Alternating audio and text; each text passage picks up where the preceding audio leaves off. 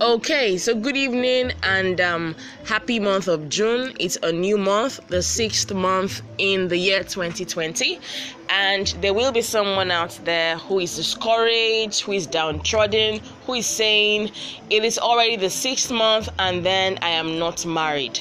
Beloved of God, God is still in the business of surprising people. God is still in the business of doing wonders. He sees all of your pains, He sees all of your worries. He knows you really, deep down, yearn to be married to someone whom He has designed for you. Beloved of God, I want to encourage you that to say the delay is not denial all right god will do things the way he wants to do them because he wants them to pan out great for our lives and so hang in there trust in god. Keep your faith alive